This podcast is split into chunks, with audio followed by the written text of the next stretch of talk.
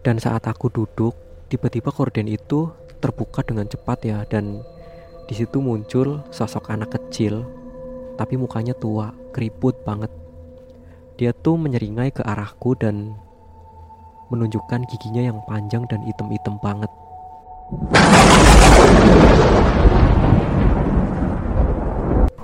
Yu prokonco Podo rungokno Aku duwe carita. Mrono mrene ono mati Ini merupakan salah satu kejadian horor yang aku alami waktu aku usianya masih 9 tahun. Jadi kalau di desaku atau mungkin di desa teman-teman juga ya, kalau anak-anak pedesaan itu itu biasa kalau main ke rumah temennya kadang-kadang dia tuh nginep di rumah temennya ya, tidur di rumah temennya gitu ganti-gantian. Jadi misalnya malam ini aku tidur di rumah temenku nanti besok malamnya temanku yang tidur di rumahku gitu ya itu udah biasa kalau anak-anak pedesaan dan aku masih inget banget ya walaupun kejadian ini udah lama banget sekitar 10 tahun yang lalu tapi aku masih inget jelas kejadian ini karena ini merupakan salah satu kejadian horor yang terus melekat di ingatan aku ya malam itu malam Jumat Kliwon dan kalau di desanya aku itu kalau malam Jumat Kliwon semua warganya tuh ada kegiatan keagamaan ya. Jadi ada kegiatan pengajian khusus yang buat uh, papa-papa atau ibu-ibu itu sendiri. Terus khusus buat anak-anak muda itu sendiri dan buat anak-anak kecil yang dari usia 9 sampai 12 tahun itu sendiri juga ya. 9 sampai 17 tahun, maaf. Itu sendiri juga. Nah, khusus buat anak-anak yang dari usia 9 sampai 17 tahun itu dipimpin sama salah satu ustadz ya di desanya aku. Dan malam itu setelah kegiatan pengajian itu, itu aku ketemu sama temanku ya. Dia namanya Tommy dan kebetulan Tommy ini kakaknya Angel.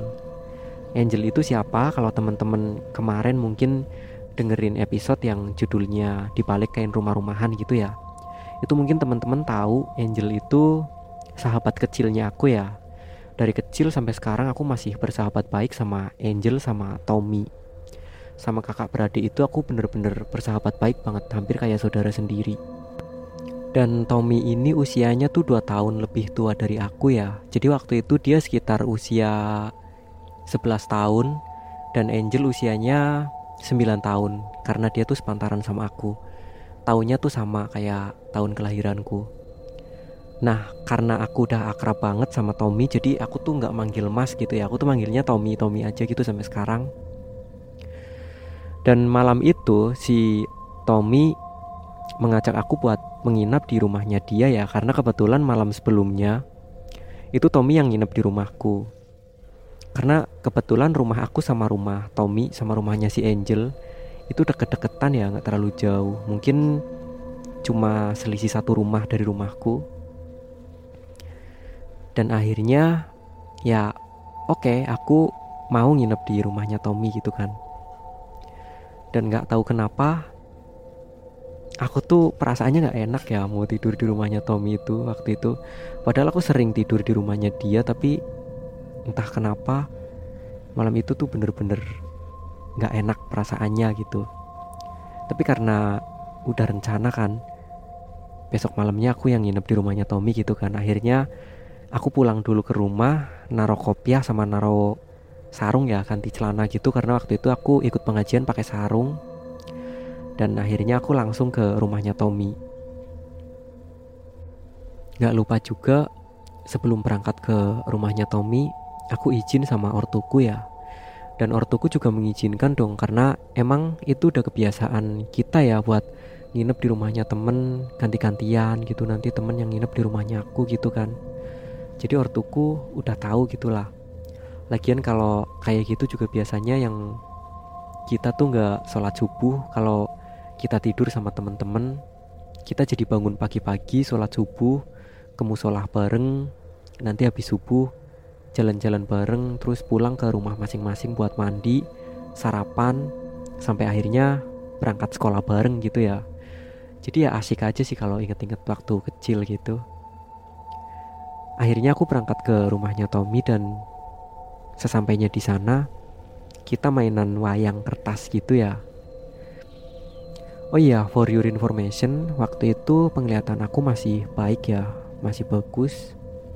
Karena buat teman-teman yang mungkin mendengarkan ceritanya aku dari episode pertama gitu ya, mungkin teman-teman udah tahu kalau penglihatan aku itu terganggu dan kalau ortuku konsultasi ke paranormal gitu, itu katanya karena gangguan dari makhluk halus yang ada di rumah kakek nenek dulu gitu.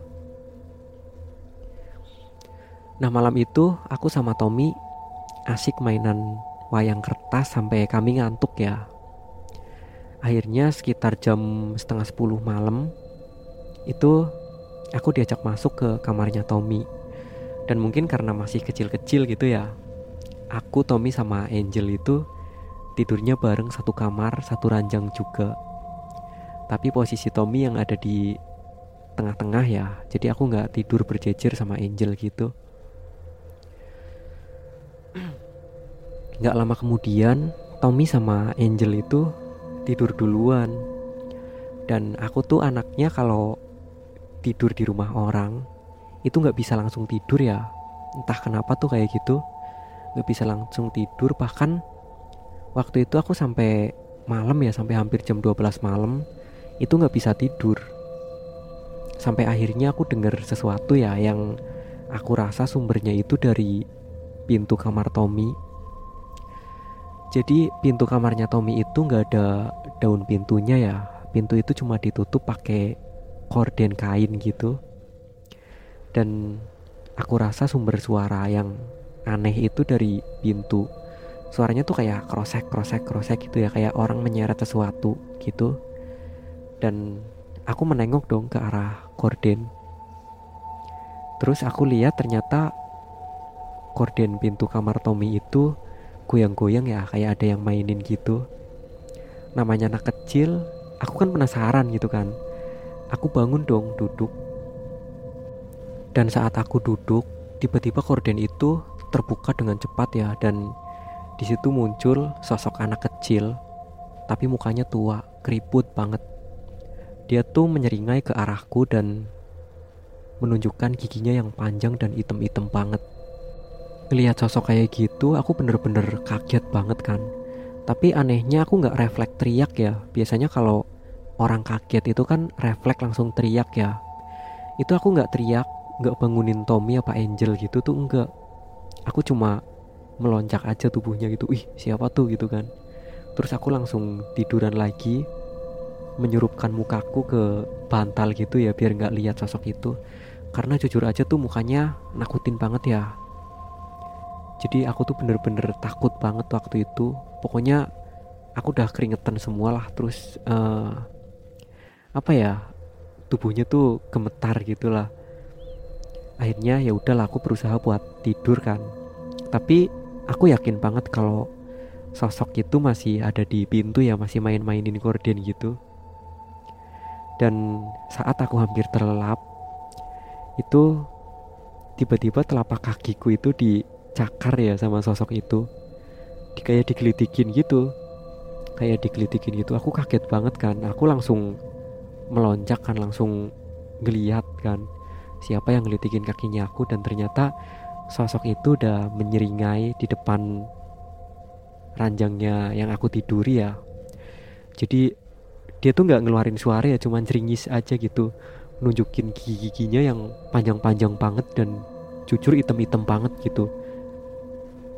Aku masih nggak teriak dan semalaman itu aku nggak bisa tidur ya karena makhluk itu terus menerus ada ya. Dia tuh mondar mandir di depan ranjang yang aku tiduri gitu. Dia mondar mandir mondar mandir gitu. Sambil mainan tikar. Jadi di depan ranjang itu ada tikar yang pakai sedotan kecil-kecil itu ya. Pokoknya tikar itulah.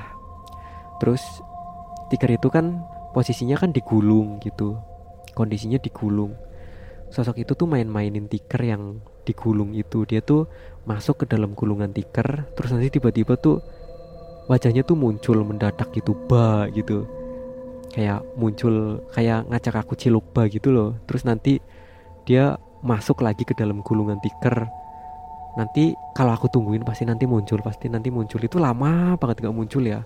Nanti kalau aku udah ah kayaknya udah nggak ada udah sedikit lupa gitulah.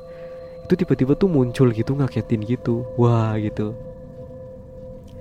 Wah bener-bener horor banget lah malam itu kalau aku inget-inget ya. Dan itu sesuatu yang bikin aku kapok buat tidur di rumahnya Tommy lagi.